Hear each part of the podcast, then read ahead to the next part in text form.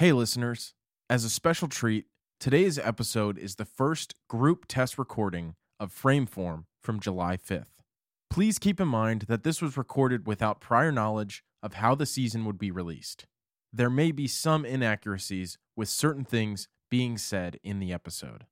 Without further ado, enjoy the episode.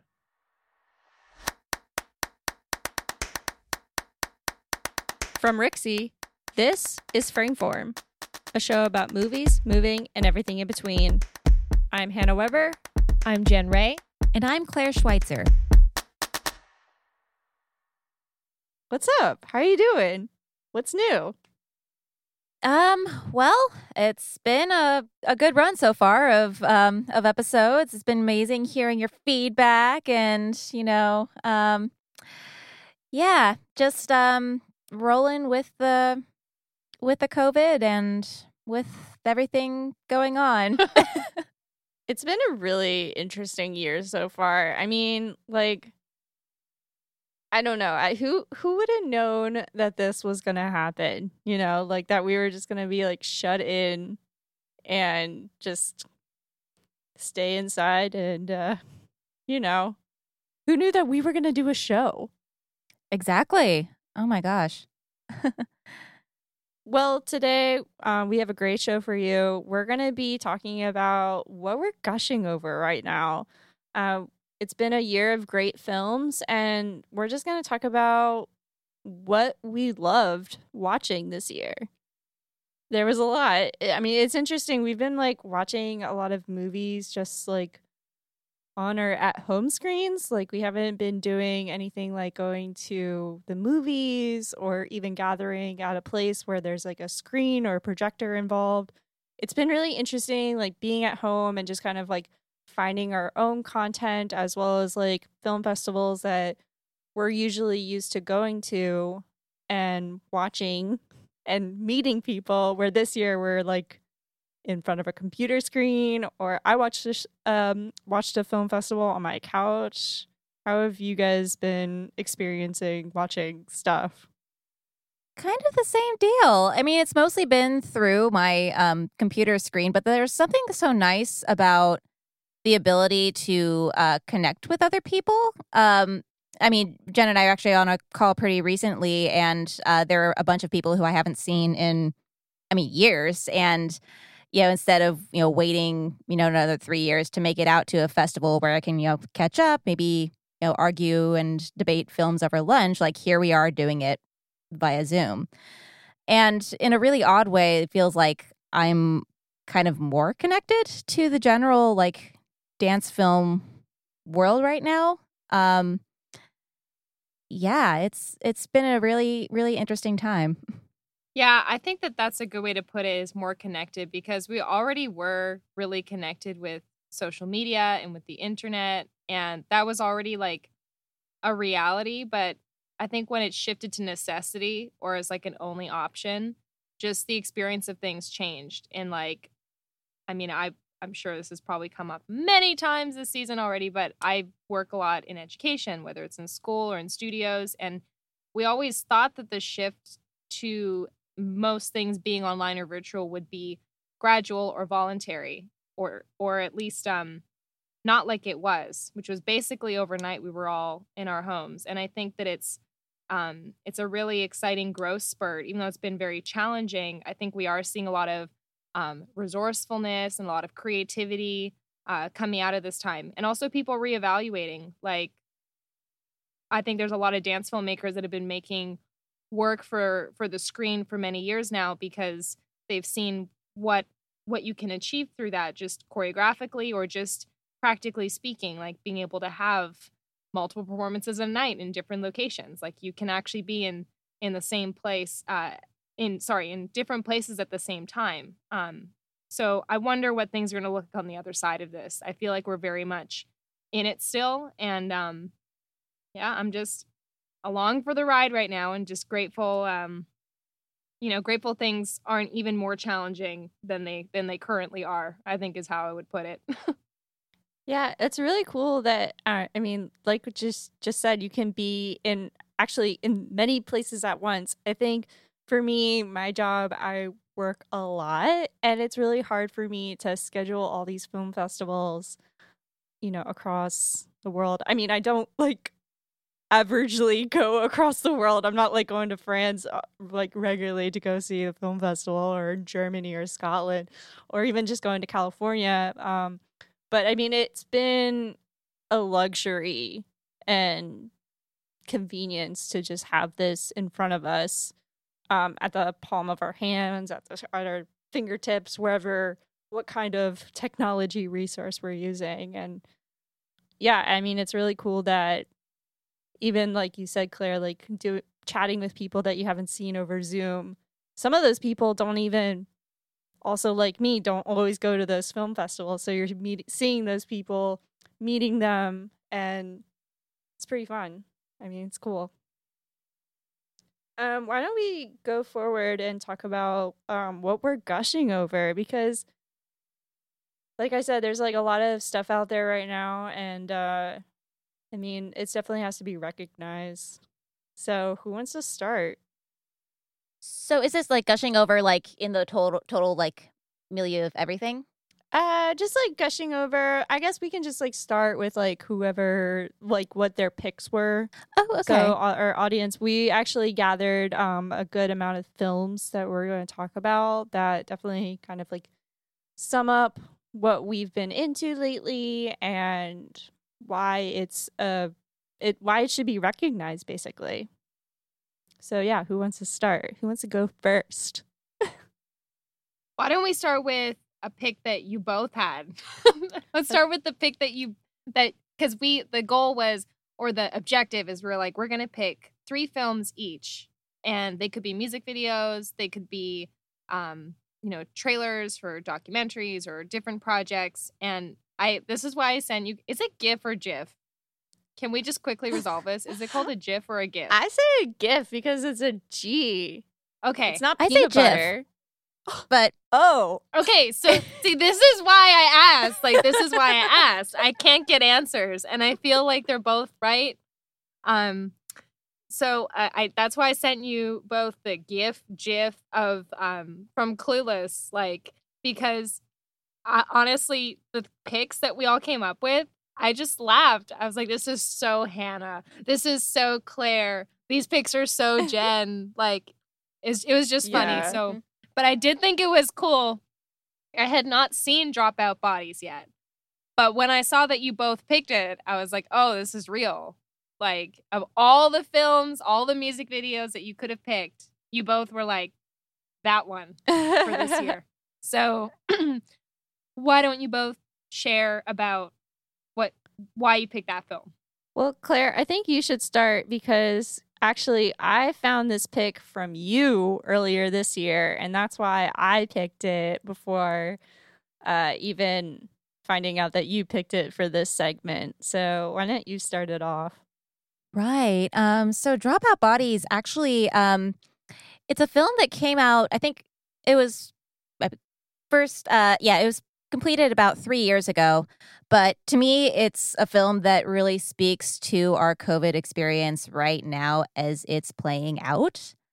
Um so basically uh the general um the basic description of the film is that it's a 17 minute uh single take um where a camera slowly pans around a circle of people who are standing in a field. And then one by one, these people start dropping. Um, they uh, start, you know, and basically once they they drop, that they don't recover. Like they're once they're drop, they're down. And um, we come to find out that there's really no rhyme or reason as to why they're dropping. We do know that once they drop, they're down for good if they actually run to another person or another group then they the group drops with them so it's it's kind of like a game of deadly ring around the rosy in a way Um, but it's um but yeah so the thing that draws me to it well first of all it's one of those films that really makes me miss cinematic screenings because i've seen this in yes. I've seen this in a theatrical setting twice, and it's Oh. I've been riveted each time. It's um How is that different from the cinematic? Like what what how did it play yeah, how did it play? Because I cannot imagine that. Well, I mean, it played in the context of the way the way that we usually see screen dances seen in a screen dance shorts program, and I mean, granted, if you have like a screen dance festival and people are, you know, they're they're paying money and they're often traveling to these specific events, you have a very um, you have an audience that is anticipating films that are paced like this, as well as you know films that maybe don't offer any kind of immediacy. And I think this is kind of like a good example of like an ant- an a film that may not play well like in an internet setting because it takes four and a half minutes for someone to actually move. And Yeah. Yeah. but when you're sort of a, a captive audience, um, like you have to kind of you I mean, you have no choice but to stay in your seat and kind of be, you know, and the film gradually brings you into this receptive headspace and establishes the very simple, yeah, and really establishes a few simple rules that this is a very slow moving camera and it's a very, and even like from the beginning, you can sense like there's like a sinister nature between like the camera and the performers as well and like the camera really chooses different kinds of framing with each um, each performer and like uh, in some cases it varies the pacing and there are some moments when the performers are looking away from the camera deliberately Mhm. and like it poses like it, it takes a long time to pose like some very um yeah establish some really um really simple parameters before the first person falls and then when you've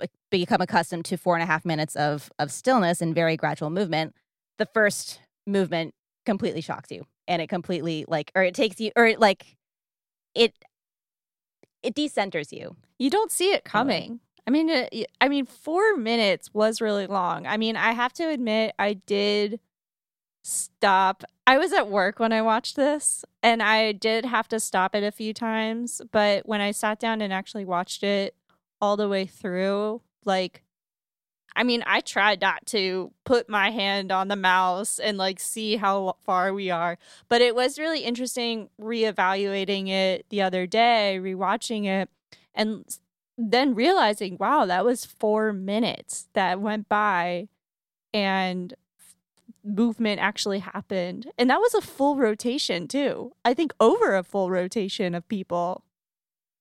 yeah i mean i feel bad for that steadicam operator like that person must have had very sore shoulders at the end of the day That's such a film nerd comment. Sorry, that's such a film nerd comment. Like that poor Steadicam operator. Yeah. Well, I mean, that of comes from lots of experience of having to suffer through entire, you know, recording entire shows, like either in a really awkward position or like sitting on a railing or something like that. so just like, oh, Oh shoot. but, uh, but yeah, but something else that strikes me about the film is, um, that just how simple the, um, the setup is as well. Um, just like there's very little like production design. It's it looks like it looks like they literally like gathered a whole bunch of people out to like the middle of the town and just like, hey, let's make a movie. But still, like there's still like the ordinary nature of it also gives it like an even more resonant quality because like this this can happen to anybody. Yeah. I do like that there's like different bodies, different people, um, different ages of bodies in that. So it definitely yeah, it gives that quality of like it could happen to anybody. We just gathered all these people. I mean, it's kind of like almost like I don't want to say like anybody can make this film, but it definitely gives an idea of like inspiration that's like, oh, okay, like this is how you can play with time. This is how you can play with suspense. This is how you can play with a simple environment, you know, and it's just kind of like one of those like simple yet brilliant kind of uh themes and ideas of playing with what you have and especially in a time like this like got to work with what you got. Bet it was a really cheap budget. Definitely. I really enjoy films that are not um that that are lower budget that are really about the concept and the idea because I mean, so often you see very high budget projects and it's like, well, did did you have to spend this much on making your movie? like sometimes it's great and it's a masterpiece and it's it's totally um quote unquote worth it. But I'm I'm also someone who's very interested in like, okay, how how great of an idea or um, how much can you convey with with less uh, expenditure to an extent because i think it inspires more filmmakers too i think it it makes more people realize that they they can actually do a lot with what they have uh, versus needing that funding or needing that grant um, or you know they, they might be able to do more projects because they're budgeting a little more smartly. So i, I do appreciate that sort of quotidian um, look and i feel like it adds to the experience and like the suspense. Um it almost felt like kind of gives these like i don't know maybe wicker man vibes or something. It was just like i felt like i Mm.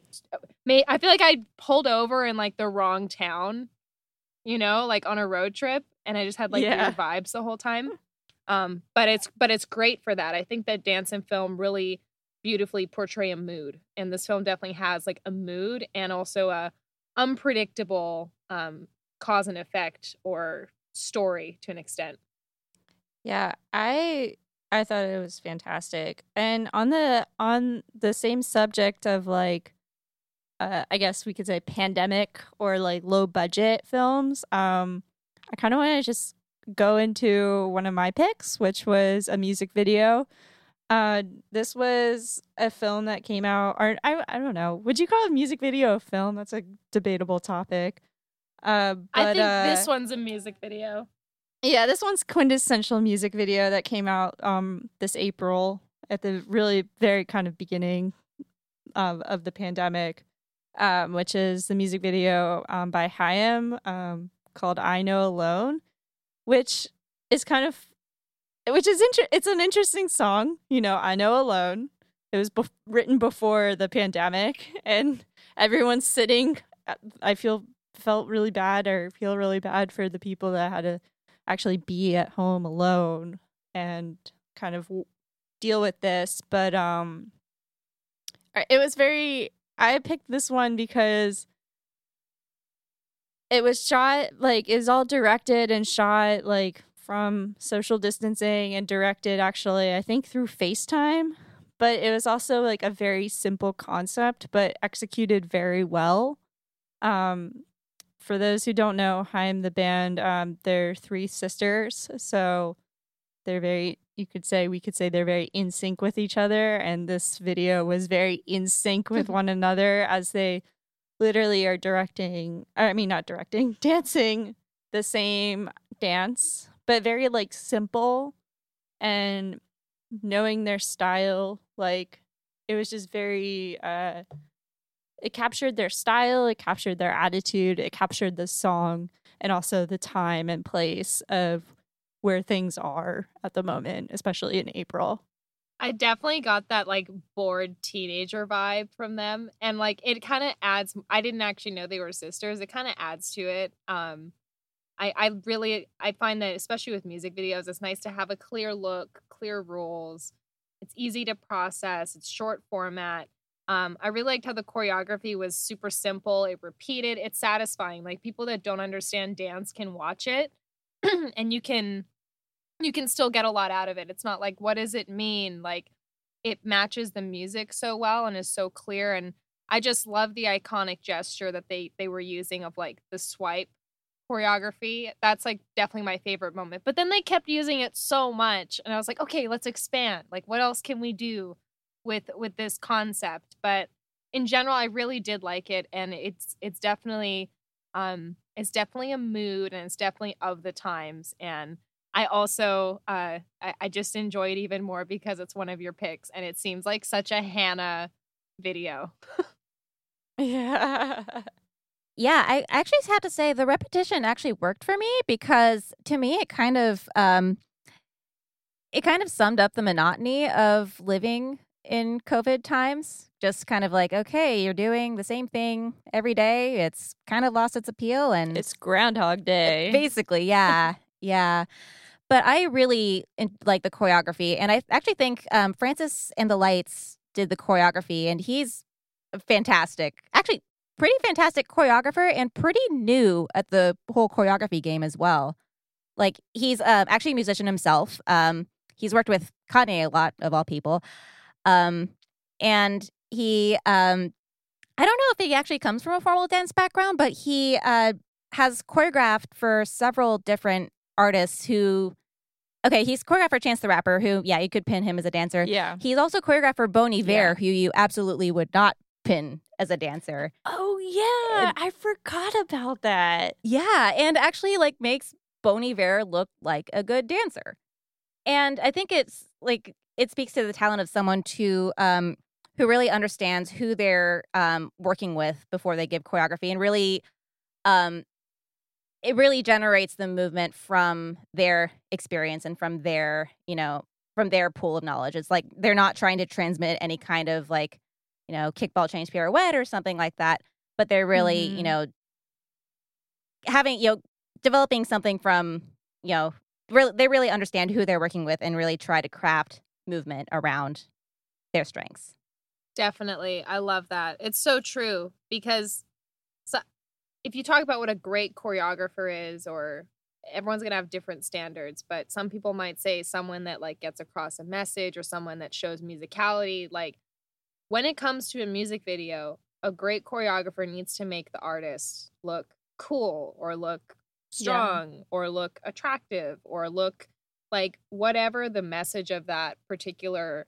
video is um, that is their task. And um, i'm gonna look up this Bon Iver video you guys are really excited about because i you know i'm canadian so obligatory pride mention like have to check it out. But yeah I, I totally agree with what you're saying. The choreographer should they should be flexible to who they're actually working with because that's the goal is to make the artist look however they got to look for that video Yeah, and it's like that choreography is repetitious and it might be and it is for the choreographer, but it's also very pedestrian.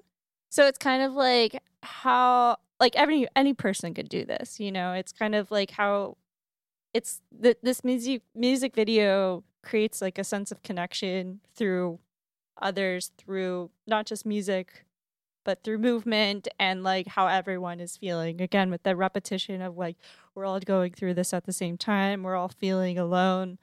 I know alone. You know alone.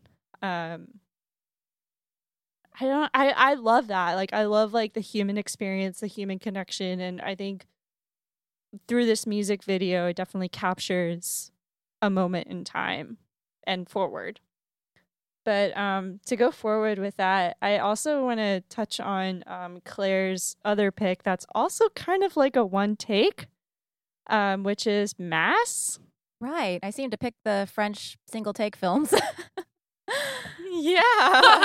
yeah it's like what's your what's your type yeah, it's interesting because, like, I was like, wow, there's like a theme. Like, I also love, like, you and I both picked one takes, which is interesting.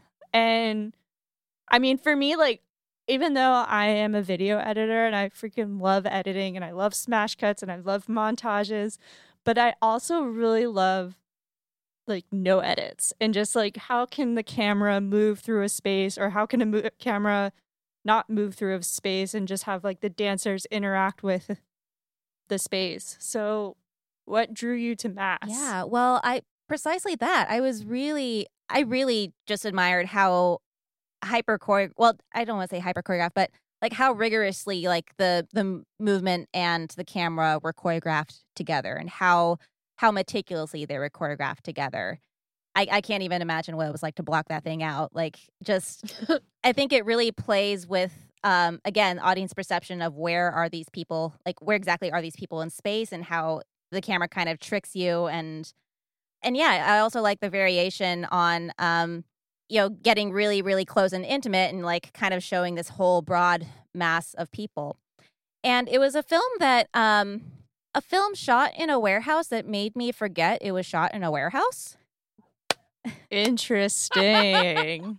so true yeah, you see these warehouse films all the time. Like if you're you know, a curator, as you know, both of you have been for a very long time, like you know, you'll reliably get at le- least five films shot in a warehouse where usually that's sort of like okay here's you know the cool space and here's some things we're we're doing in it. But but really like again like i was so drawn into the choreography like the choreography of the camera and the movers.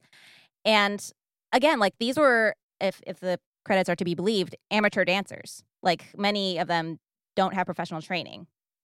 So and, and again like it really takes a special choreographer to understand who you have in front of you and maximize those strengths Yeah, I definitely can I love and I can really appreciate films where I do believe editing is choreography. I do love a really cutty, textured film. I yes. I'm all about that, but I agree. Uh, a long take or a single take, that is choreography right there. And that is um that's almost like an education when you're watching it. It's just so it the hardest part of watching films like that for me though is like disengaging and trying to turn like I'm trying to think, oh, how did they like where are the people now? And not from like a viewer standpoint, but very much from a production standpoint where I'm like trying to figure out how it works. Um so I'm trying to get better at that and just like watching things, but um you know, it does take a certain kind of film to to elicit that sort of reaction because it is doing so much cool stuff. Um I I agree with what you're saying about warehouses. Um I do like when they're used in a meaningful way or um just I feel like yeah, this was a film that made sense to be in a warehouse and they used the space very creatively and I had uh zero issues with it. I don't feel like it was just like uh, a flippant choice, you know. Um yeah, and I just I I really felt it was like a ride. Um I enjoy films that have you along for the ride. So even though it was maybe slower movie moving or longer, I wasn't like bored at any point. I was very invested. So that's good because I do have a short attention span. Yeah, I mean, I I feel the same way too. Uh, about it. It it kept me going. Like it, it. There was just so many layers to it. And Jen, I also have that mentality of like, where are those dancers going? And that's when I was like, when I was watching it, I swear, at like halfway there, I was like, was that an edit? Where there's like a match cut and a match ac- matching action. Yes. Uh, Claire, is that right? Yeah, I mean, I hesitate calling it a single take film. I I call it a single shot film, but so I'm worried, or not worried, but always wondering, like, is that a hidden cut right there? Yeah, because like the lighting is ch- different there, and it's like it looks like it's one space, but like that lighting is like all of a sudden goes from like blue to yellow, really like just all of a sudden. So it's interesting just like watching it and just being like, mm, okay. I'm gonna watch it again. And then, then another thing was I kept wondering, and I like didn't see like any footnotes in the YouTube link. Um, by the way, all these films that we're talking about are in the show notes. But um, yeah, with this film, it looked like it was a performance first, and then it was shot in this location. Uh, do you know? Uh, are you aware of that, Claire? I don't know. I didn't see any disclaimer in the credits. I actually don't know. Um, I mean, I, I don't know a whole lot about Foulet or his work, or I mean, I know that he runs um, his own company, but he's also done a lot of single take films. He actually um, recently completed one called The Last Children, which does follow kind of the same trajectory of a single take um, Okay. with uh, with a large cast. So it's, I mean, very much composed for the camera and like very much in relation to the camera. But yeah, there are some moments that do feel like they were transposed. Like you can probably tell, like it was definitely composed in a studio environment and then transposed. Yeah, because I kept like thinking that, like watching it, like, I mean, eh, when you think of like how big the space is, you know, like, do the dancers disappear in the black or do they go off to the wings or do they like go into the audience, which would be also a very interesting studio or auditorium or performance experience because you're just like constantly feeling energy around you or feeling energy in the whole entire space. And even though we saw that cinematically, but you can almost feel it in there's like a tactile experience while watching it on camera. Absolutely. Also, another tactile experience that I was feeling. I don't know if you were, but uh, Jen's pick home gave me all the feels. Yes, I was thinking it would transition well. I was thinking like I want to talk about home next. Yeah. just 'cause, like I think it transitions well. Um, so home. Um, you know, sometimes a film comes into your life. Uh, anyways, feeling very romantic about this one. The link I sent you guys uh was like the the film plus a performance, but I first learned of this film, I don't even know, like maybe a year and a half ago, two years ago, when I saw it on like Kickstarter or GoFundMe. They had a trailer. They had this whole goal of like, we want to make this longer format dance film, and these people are going to be in it, and we're going to film in California. And I was like, yes, yes, yes. Like, it just looked great. And I really enjoy when you see like top quality dancers and top quality film production come together. Um, a word we've used a lot is cinematic and I am a big fan of of dance that looks very cinematic or um, just like having a good professional aesthetic to it. And this definitely has that, um, not just visually, but just you know the sound design is really intricate. Um, it's it's very much like a video poem. Um, I love it. Like I just think it's an instant classic. And while uh, usually I can imagine like that not every film is for everybody. I do think this is a film that will strike everybody um, and really has a such a clear mood and a feel and the texture. And oh my gosh, like part of why I think this transitions well from mass is not everyone could do this choreography. Oh my goodness. Like it's just I'm a big fan of Mari Madrid who dances in this and I actually so the the collaborators on this project were Christopher Martin and Larkin Poynton, and I've never met them in person, but um, just based on my online research and uh, and findings, they they're so this film is called Home, but their company is called Project Home Dance. So they have like a website and a YouTube, and it's just like such a cool like hipster millennial dance brand. Everything. Um, I suggest everyone checks them out. Like it's just it's very much of the times as well i think and i just i i hope that everyone that loves and enjoys dance film or screen dance checks out this film because it's i think it's kind of iconic and and very memorable so yeah that's my gush Agreed. Ugh. and also the cave the cave is a great setting okay i'm done Yeah, it's um.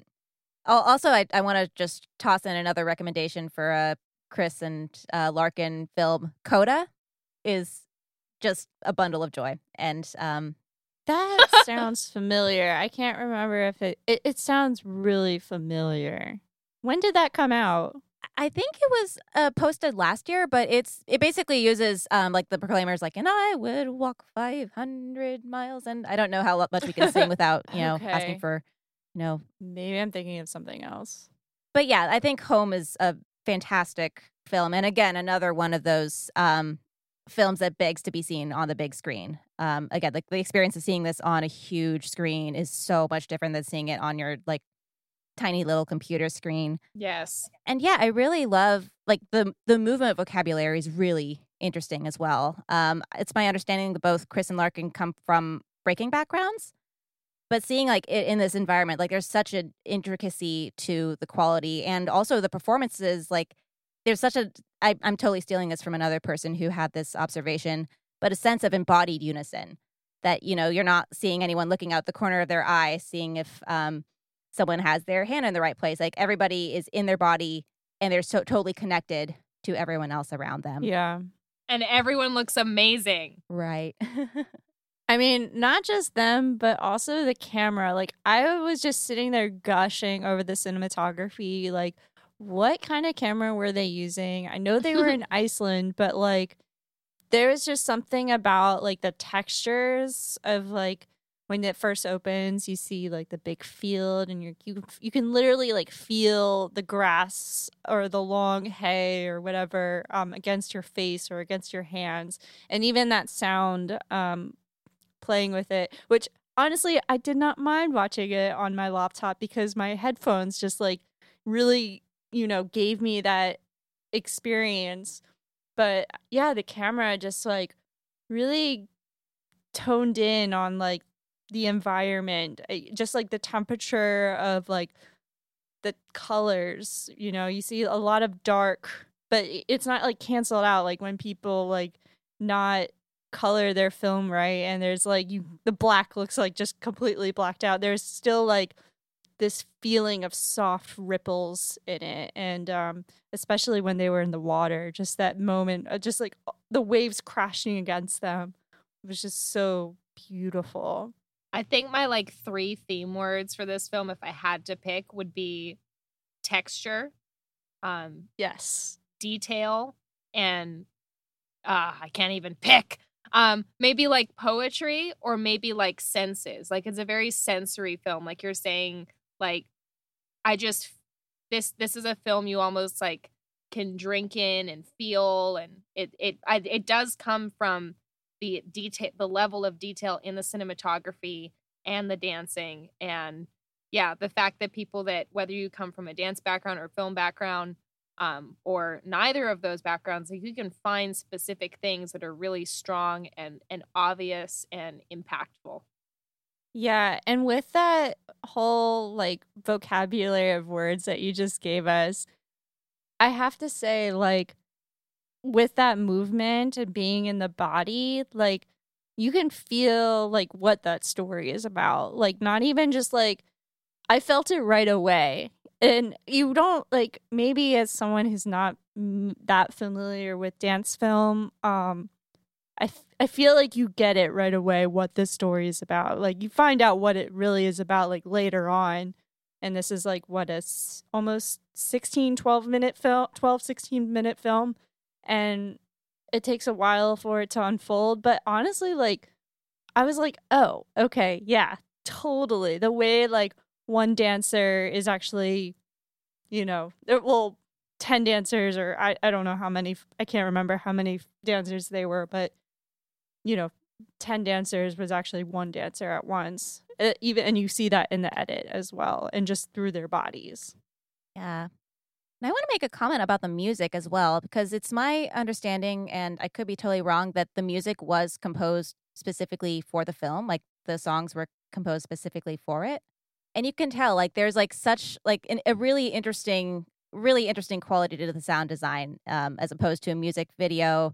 And there's like, um, and I don't want to say as opposed to a music video, but there's always this um, debate whether music videos get included in screen dance because a lot of times you'll see and you'll see this again a lot of times if you're curating work that you know someone might just slap on a song to kind of yeah. that in that you know that's essentially you know they're trying to slap on some kind of meaning to the film. But here like all the elements are just so integrated and just every you know the transitions to each song make you know complete sense in that moment. And um yeah it's a i mean spectacular film.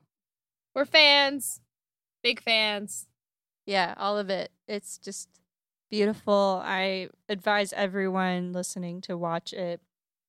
Another uh well, going into narrative, um we should talk about Claire's other pick, uh well contested sites. right right That's an interesting one. Yeah, it's an interesting one. Um, yeah, it's ac- well, it's an interesting one for me and a personally resonant one for me because this was the film that answered the question, why screen dance? Yeah. Like, what can screen dance do that other forms of media can't do? So, um, as a background on the film itself, um, the film was created um, by the collaborative team of Amy Dowling and Austin Forbord.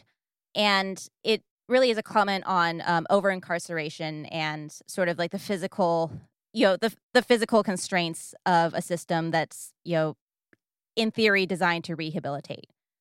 Um, and it was actually developed in close collaboration with uh, Reggie Daniels, who's um, the main sort of, sort of the featured performer in it. Um, he actually spent 15 years um, incarcerated through the um, through the prison system, and he has since um, I, I don't know what he has his doctorate in, but he re- just got his um, doctorate and actually um, teaches along with Amy Dowling at um, University of San Francisco. But this uh, film, when I first saw it, actually I first saw it at San Francisco Dance Film Festival 2013, which was a quite a long time ago. Yeah. um, but I um, was seeing a mock pitch session that Amy Dowling was doing um, at the time. Like there was like um, a sort of like a festival component that was a mock pitch, pitch session for filmmakers who had films and were kind of, you know, pretending like they were going to pitch it to a major studio or a major broadcaster. And in her pitch, Amy said, like, it's one thing to have like a talking head tell you, like, give you the stats on mass incarceration uh, and specifically mass incarceration of African Americans. It's another thing entirely to actually kinesthetically see a body confined in space and sort of force through these routines. Yeah. So, um, yeah, and and also uh, if you uh, are into this film, definitely check out Separate Sentences as well, also by Austin Forbord and Amy Dowling. Claire, was this shot at Alcatraz? I did not. I didn't catch it in the. It was shot at Alcatraz. So fascinating. I mean, I actually recently watched this like I don't know, semi silly documentary about Alcatraz on Discovery Channel.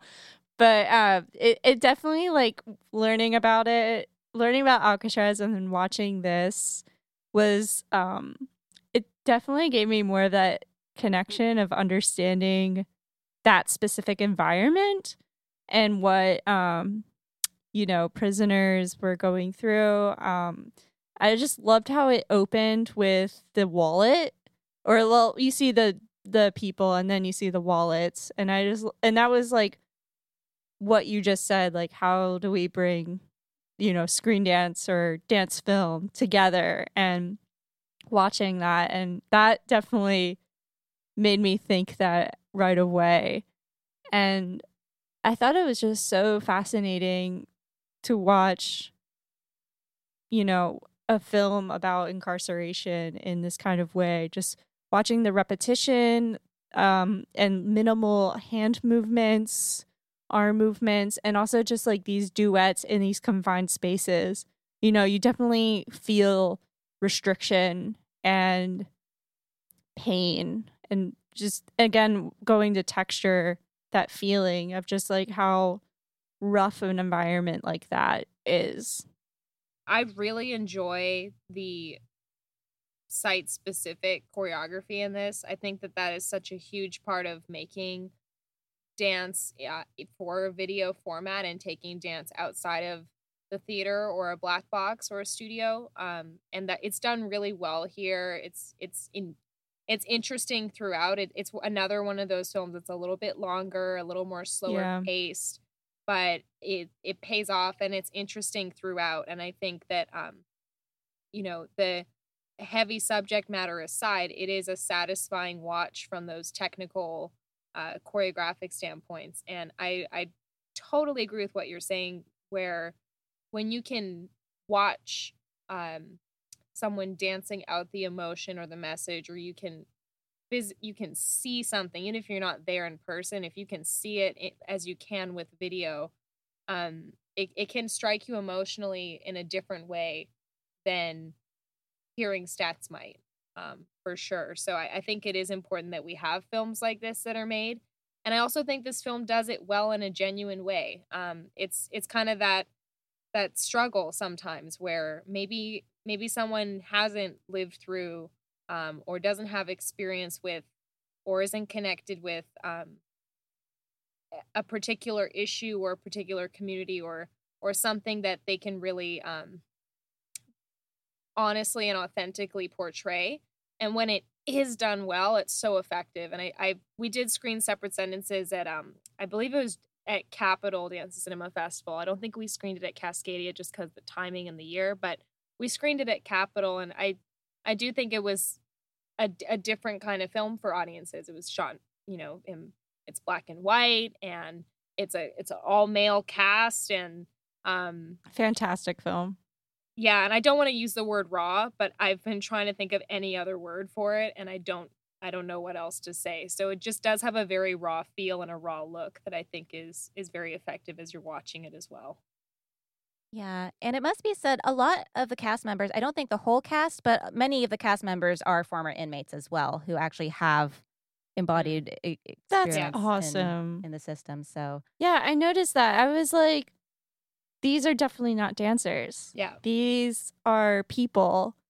And um I I couldn't like I, I kept thinking that like maybe they're dancers, maybe, but th- something about the way they were present in the space as well as just like present in the movement um definitely did not make me think of actual dancers because you know they just like carry themselves differently but i have to say like i'm not i'm not like pill- pulling like any like not making any funny of this but it made me think of just shawshank redemption. I mean it's a beautiful movie and just like when we get to that part where um they're washing their hands you know it's just kind of like cleaning the slate cleaning you know these are now clean hands like i've done i've done this or like they could have they were clean all along but it's just kind of like leaving the grime and the roughness and the environment and going into clean hands wearing clean clothes wearing you know being a person you know it just kind of made me think of Shawshank Redemption, which is I think a beautiful film. That's one I like didn't see until I was in my 20s and people judged me for it. Like you know those movies that we all have? That was one of mine like that. I had it on my freaking like top like movie list, my must watch movie list like for 4 years and it wasn't until I graduated grad school with a film degree and I was at my parents' house and the local movie theater had like a summer series where they screen classic movies, which is freaking amazing by the way. Yeah. So I got to see it on the big screen and it was just so satisfying. I was just like, and then after that movie, I was just like, I opened up my freaking phone and just crossed it off. Oh, you want to know embarrassing like movies that have been on the list forever things? I saw Citizen Kane yesterday. Claire. Because we're recording mean- today, and you're like, I should probably see Citizen Kane. We're gonna record an episode just, late in, than never. just in case. I just saw it was on HBO Max. I was like, I should watch it. I watched that movie three times in grad school because it was like part of one of like the mu- it was like one of the movies that like what that I helped TA. Of course it was. you know, like one of the teaching assistant classes, and it's like we gotta watch Citizen Kane, and I'm like, I have no problem with it, whatever. So, so Claire, did you like it? Yeah, did you like it? I mean, I did. I mean, I have been watching a lot of like TCM lately, and I, I mean, you definitely have to consider when it was made. Yes. And considering there was a lot of really, really, quite frankly, dumb movies made around that time, like having something that had, you know, very strong visual motifs, like really, you know, thoughtful use of the camera. Hey, it was revolutionary, man. Yeah. And Orson Welles was 26 when he made it, too. So Oh, so fantastic. What did you do And by the was time you were 26, everybody? I was in debt. What did you do with your lives? Orson Welles I graduated Kane. grad school and paying off my student loan debt. yeah. This is why millennials can't make anything epic like that because we're really busy with our student loan debt and avocado toast. Yeah. Just kidding. we're making great stuff like Project Home. yes. Jen, you have two. Well, also, actually, we should go before we go to the two documentary picks. Jen, um, why don't we talk about the man who traveled nowhere in time, which was my pick, Yes. which is more like a vignette kind of work. Um, this film I saw at the American Dance Fest, American um, Dance Festival Movies by Movers at Home Festival. Uh, so I watched it on my computer. Uh, this got this is done by I'm gonna butcher this Vincent Guillaume. Rene Lortie. What is it? I thought it was Guillaume. I thought it was Guillaume Lapin who did Bleeding and Burning, but maybe I'm extremely confused right now. I think that's like the producer.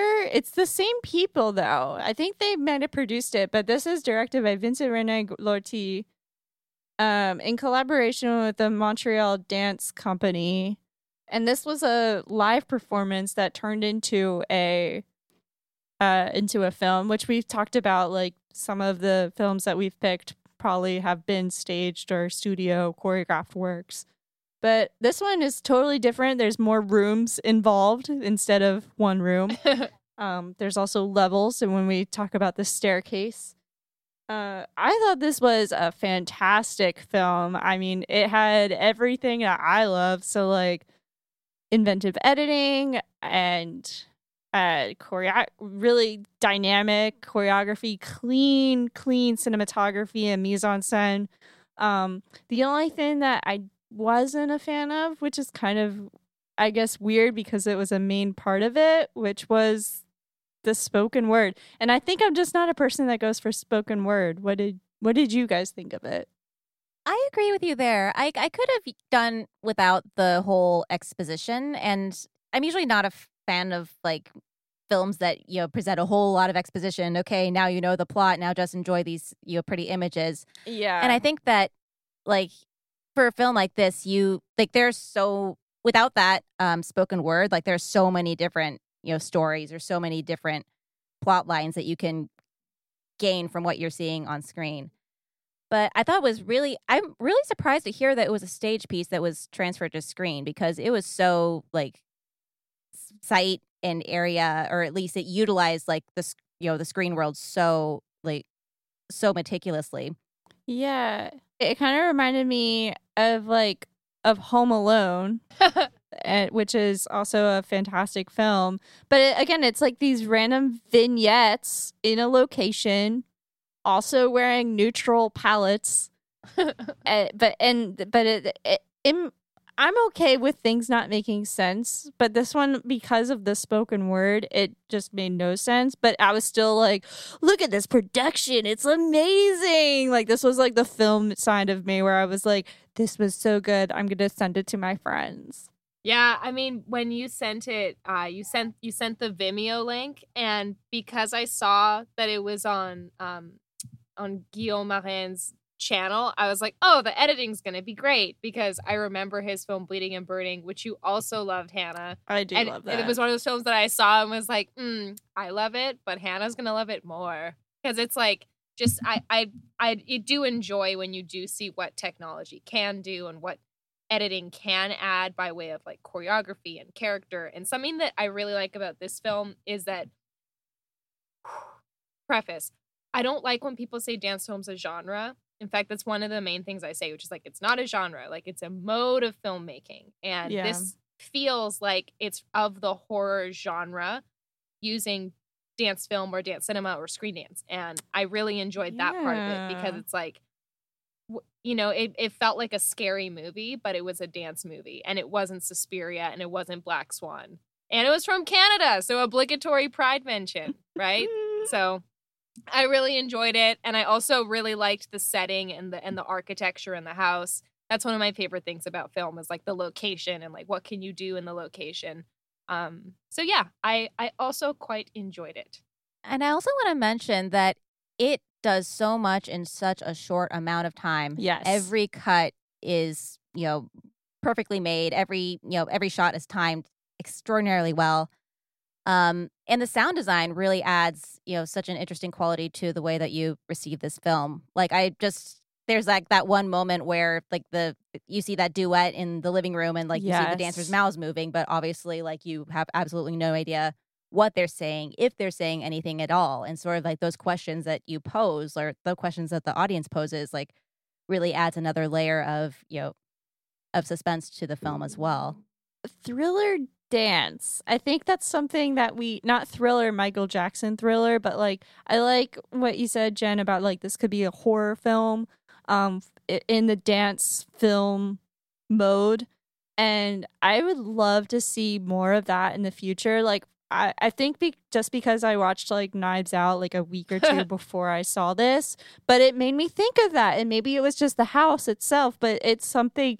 I mean, that film was a character and in this film the house was also a huge character because of just how like each room was extremely different as well as like the lighting was extremely different as well as the dancing was extremely different um in each location of one house I mean, film studies coming out here. I mean, th- that okay, I already overhyped it. I'm going to move on. Anyways, so comedies elicit like the physical reaction of laughing um a- a, a, dramatic movie or like certain type of romance elicits the physical reaction of crying. And I feel like especially when you're watching a film that has dance in it, it might elicit elicit some sort of physical reaction or sensation.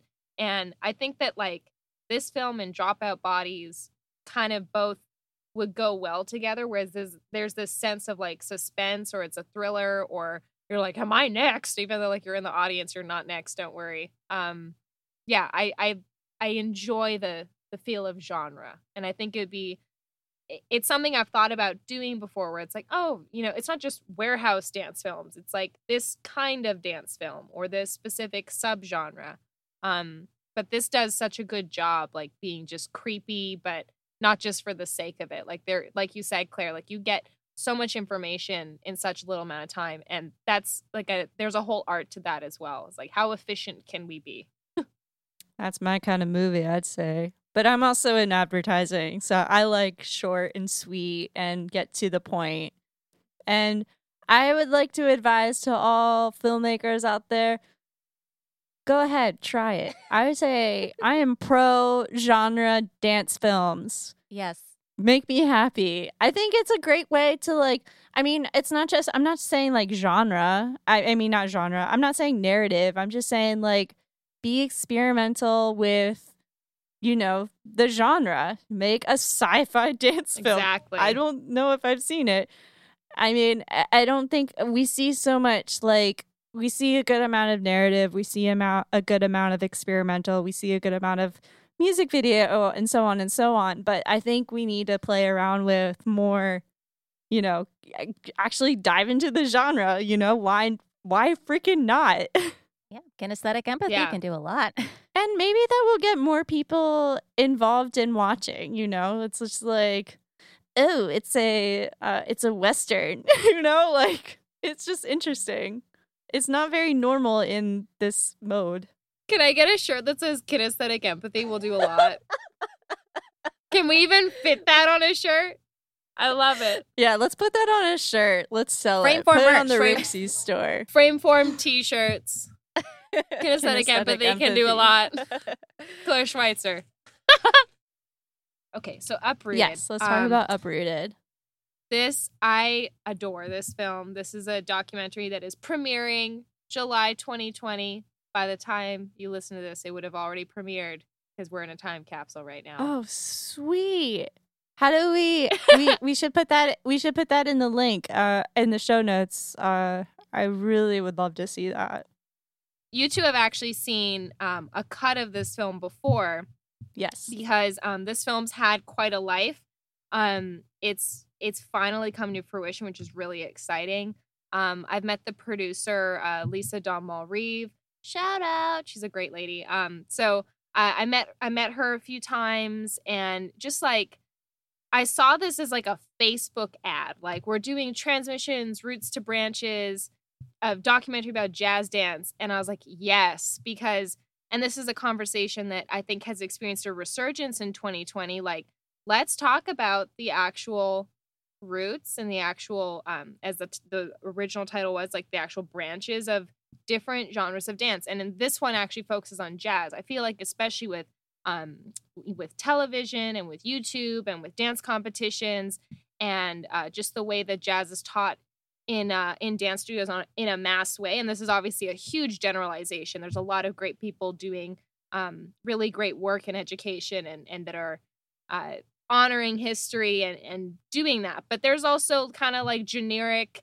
It's sassy jazz or it's just jazz. Um, so I just was so excited that there was a film It's all about jazz. yeah, like this film actually dissects it and has so many great interviews with a lot of huge names. Like, um, it, it's mainly I, I believe they went to Europe, but I think most of the examples are uh, American because jazz dance is you know American. Um, but they also went to Decidedly Jazz Dance Works in Calgary, which I was super excited about. But yeah, this is another one of those films that had a crowdfunding campaign and people just really got behind it and wanted to see it be made, and it was. And I remember telling Lisa, like, this film would, and she's the producer, uh, directed by Khadifa Wong, by the way. so I was telling uh, Lisa, the producer, I was like, "You, there's a whole world of dance film festivals. Like, you should really submit to dance film festivals." So we screened it at both Cascadia and Capitol, just like a, an excerpt, and audiences loved it. You know, people love learning about the history of things, and it's just done in such a fresh way. And I, I can't say enough amazing things about this film, and I'm just really excited that they're going to have their premiere um, with the Dance on Camera Festival. Uh, Dance Films Association's festival because that you know they're really we have there are so many festivals, but I do think that it, it's kind of the right thing for it to have its its feature film premiere with DFA, and I'm I just cannot wait to log on. So yes, that's that's my spiel about that film. Everyone should see it. I think it's an instant classic. And a spoiler alert: um, it is the you know consensus documentary pick of the San Francisco Dance Film Festival committee, and um, I don't well. Okay, this this podcast will be out in a few months. Um, it will likely be picked for San Francisco Dance Film Festival as well. So hell yeah, hell yeah. Um, well, first of all, I mean, being in the San Francisco Bay Area, which is such a jazz starved area, it was so refreshing seeing like seeing this history and just seeing like the various lineages of of jazz and it was also interesting seeing like the whole bit about the codification of jazz. And that to me, at least that's how I grew up knowing it, like seeing jazz as like a series of like, you know, like jazz squares and like sort of like these very, very showy um as a flash attitude. Yeah. Smile. Exactly. exactly. And um and just seeing just the, you know, its origins and how um different like how it differently it manifests from the way that I really envisioned um it doing so it's so yeah it was really refreshing to see and um especially you know after seeing a whole bunch of really long slow con- more contemporary oriented films like having something like this is you know just such a breath of fresh air. Yeah i i'm i haven't seen it yet but i just just commenting on the trailer just makes you feel so excited as well as like if you were just like the average watcher of any film it i mean the mo- the average joe is probably going to know about dancehouse like you know what they see on mtv or mtv doesn't even show that kind of stuff anymore but youtube and um or knowing like so you think you can dance or um what's the show, Jen? That uh, World of Dance. World of Dance, exactly. like what they see on uh, you know, primetime television. So I mean, this just definitely screams like excitement and wonder and just actually and also just like knowing the history, especially during uh, this kind of time where people are really trying to preserve like you know the history of everything as well as just you know erasing history. But you know it's it's i think i think it's time to um i'm not saying that it's never been time but i'm really glad that something like this is coming out right now yeah it's right on it's on the pulse of of what the masses are asking for and i i think that that's kind of the tough part about making things whether it's like an, an event or a film like the audience on the other side and hoping that there's like a demand for it. And I think it's really exciting that there's the demand for a film like this and for stories like this and to actually acknowledge the history and there's a need for it. It's one thing if there's interest. There's a need for this. Yeah. People need to understand the, all of the various um, flavors of jazz and all the amazing contributions and just that it's such a celebration of of collaboration and cultures coming together mm-hmm. and creating something um, unique and i mean i i yeah i can't wait to see the whole thing but yes i feel like it's something that is also necessary just for dance documentaries in general is to not make something about uh, something so niche but sometimes broad is is a huge undertaking but oh, it's, it's yeah. necessary and i just see this being a, cl- a classic going forward like that we'll, we point future generations to and say, hey, like, get educated, go watch this film, go watch Uprooted and understand, you know, what you, what you're interested in here, um, or what you're training in, or you know, understand who these different people are. So, yeah, big fan. I hope a film like this like goes to a streaming service. Not just like I know it's premiering at DFA, which is like a huge opportunity and such like, you know, that's kind of like the checklist for the for a dance filmmaker to be like, oh, I went to DFA or I premiered my work there. But Yeah. like, I hope it goes to somewhere like Netflix or Hulu Yes. or you know just so more people can watch it and um and not just see it in the theater because honestly like the bro- like you just said the broader the better and it gets more people involved and more interested and just knowing what is out there and what the history of it is. hmm I think people will. Uh, I think this will go on a platform like a Netflix, and it will be popular um, in the dance community. I'm just excited to see this film continue to have a life, and um, yeah, for sure. I hope we can stream it soon. Okay, should I transition to the last pick? Please transition. Okay. So, um, my final pick is also, well, not also.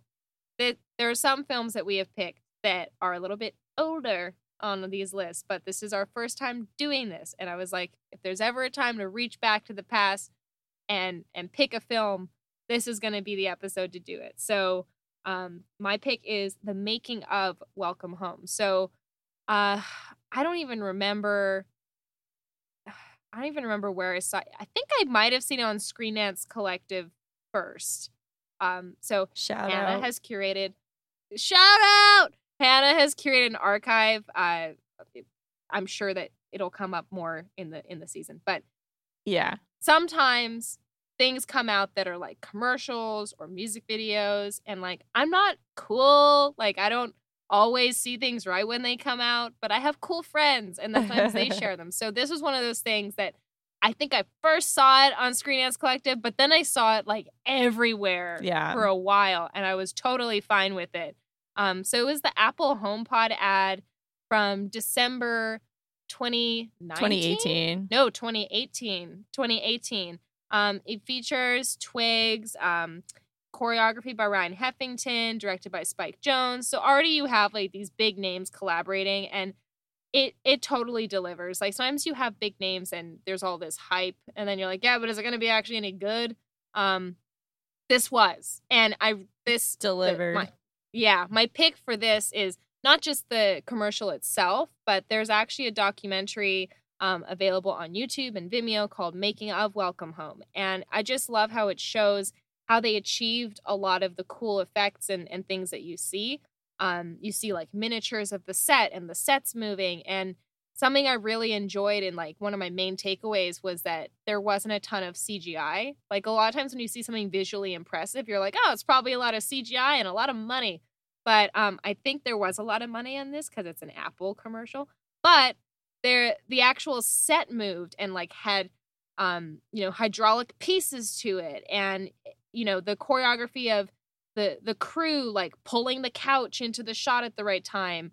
Um, I just really enjoyed peeling back those layers of the magic. Like the first time you watch it, it's so it's so captivating, and then being able to peel back those layers and be like, okay, so how does this actually work? You can do that with this film, which is really satisfying. Um, so yes, I enjoy it a lot. even with this film, I mean, it's like the doc, the making of it is as magical as the video itself. Um, I mean, it's just so cool how a whole production comes together, and it's not just like like everyone's dancing. You know, you first see Spike Jonze dancing, and then you see Twigs dancing, and then you see the people moving uh moving the walls dancing and the moving the couches dancing. I mean, it comes all together as like one choreographer choreography hit, you know, and I think that's just as magical as the video itself. Yeah, one of my favorite things was watching Spike Jonze direct too. Just like seeing how physical he was getting, and really much how much on the on FKA Twigs level he was getting as well. And I'm a huge fan of FKA Twigs and um, her music, and I mean I think that she's an incredible director in her own right as well. And um, yeah. yeah i mean the M3LL155X ep blew my mind when i saw that um but she's someone who's so maybe even maybe she doesn't have dancer as like the primary label anymore but she's so in her body and and again like ryan is you know choreographing her and like playing to her strengths and playing to her impulses. is not, you know, trying to impose any kind of notion of like, you know, technical specificity or any uh, like not trying to slap on something uh, to her and really taking, you know, generating the movement from what she's able to do. Yeah.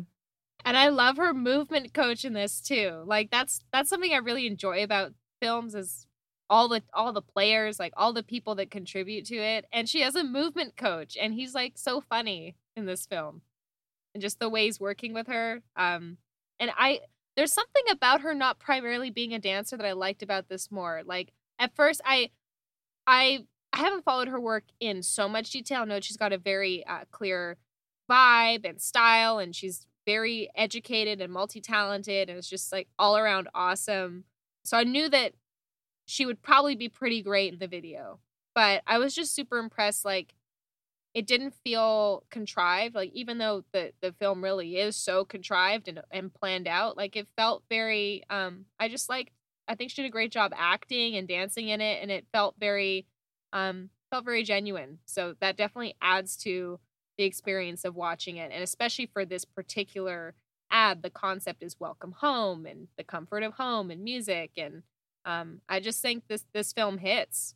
And it was cool to see how they actually work together. Like at the end of the day, we're all people. Like it's it's just nice to see these big names in process and working with each other just as normal people, as human beings. What's also so great about this like documentary is that it just it emulates the same uh, feeling of the HomePod commercial itself. I mean, the way it just enters in when we see Spike Jonze directing is the same kind of feeling of like how we're watching and I love like those smash cuts of like what the video looks like and how he's directing it.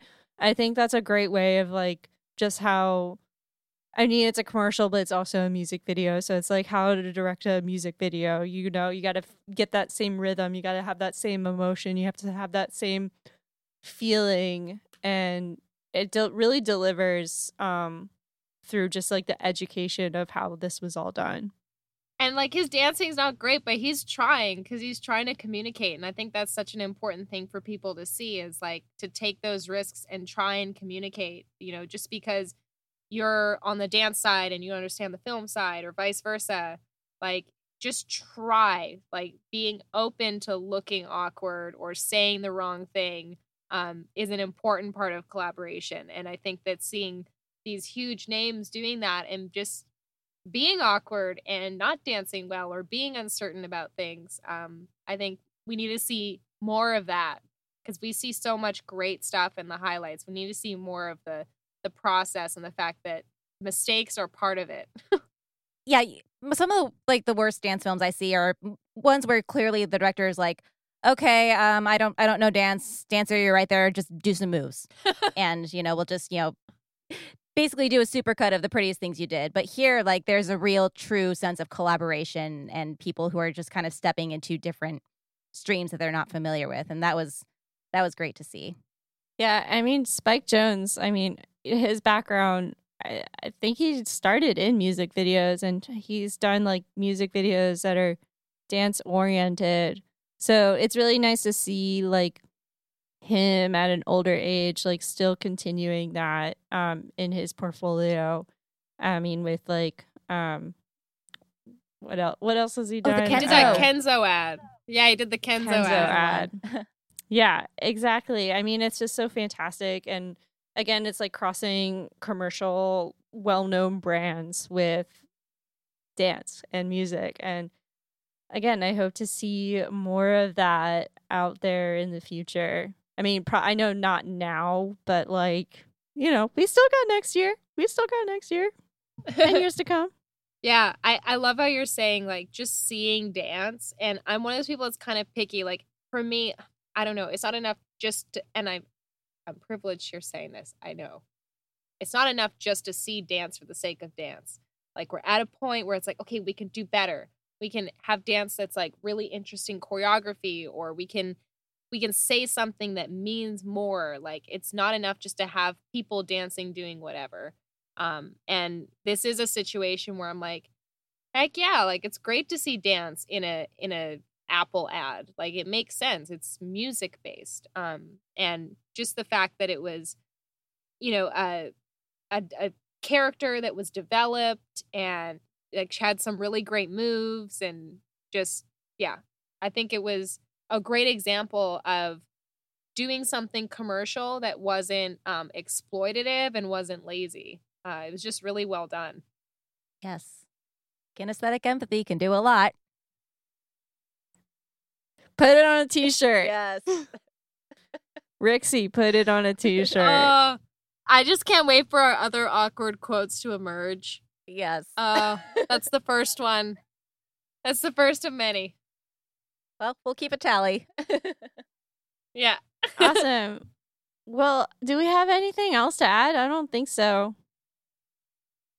Uh, I Merry think- Christmas. Merry Christmas, guys. Happy, Happy- New Year.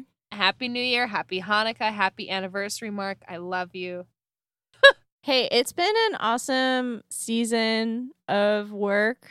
Um, I know we're probably gonna, you know, do a, another tagline to this. So, to our future selves, I, I hope you've learned a lot and uh, you're great. You know, just remember that. You made it. Congratulations. Quarantine is over, slash, almost over, slash, halfway over. Maybe not over. Don't tune out yet. We've got some exciting final announcements. Project Home Dance is launching Home Screen, an online dance film festival, January 8th and 9th. Go to www.projecthome.art and follow them at Project Home Art on social to learn more. Want to share your work or get involved with Dance Cinemas festivals? It's never too late. Film submissions are open on a rolling basis, and we're always open to new contributors for art screenings, talks, and workshops. Submit at filmfreeway.com slash dance cinema online and see the link in the show notes. Last but not least, we'd love to hear from our Frameform listeners. Send us an email at frameformpodcast at gmail.com and engage with us on social at frameformpod. If you like what you're hearing, subscribe, review, and share. Thanks for listening.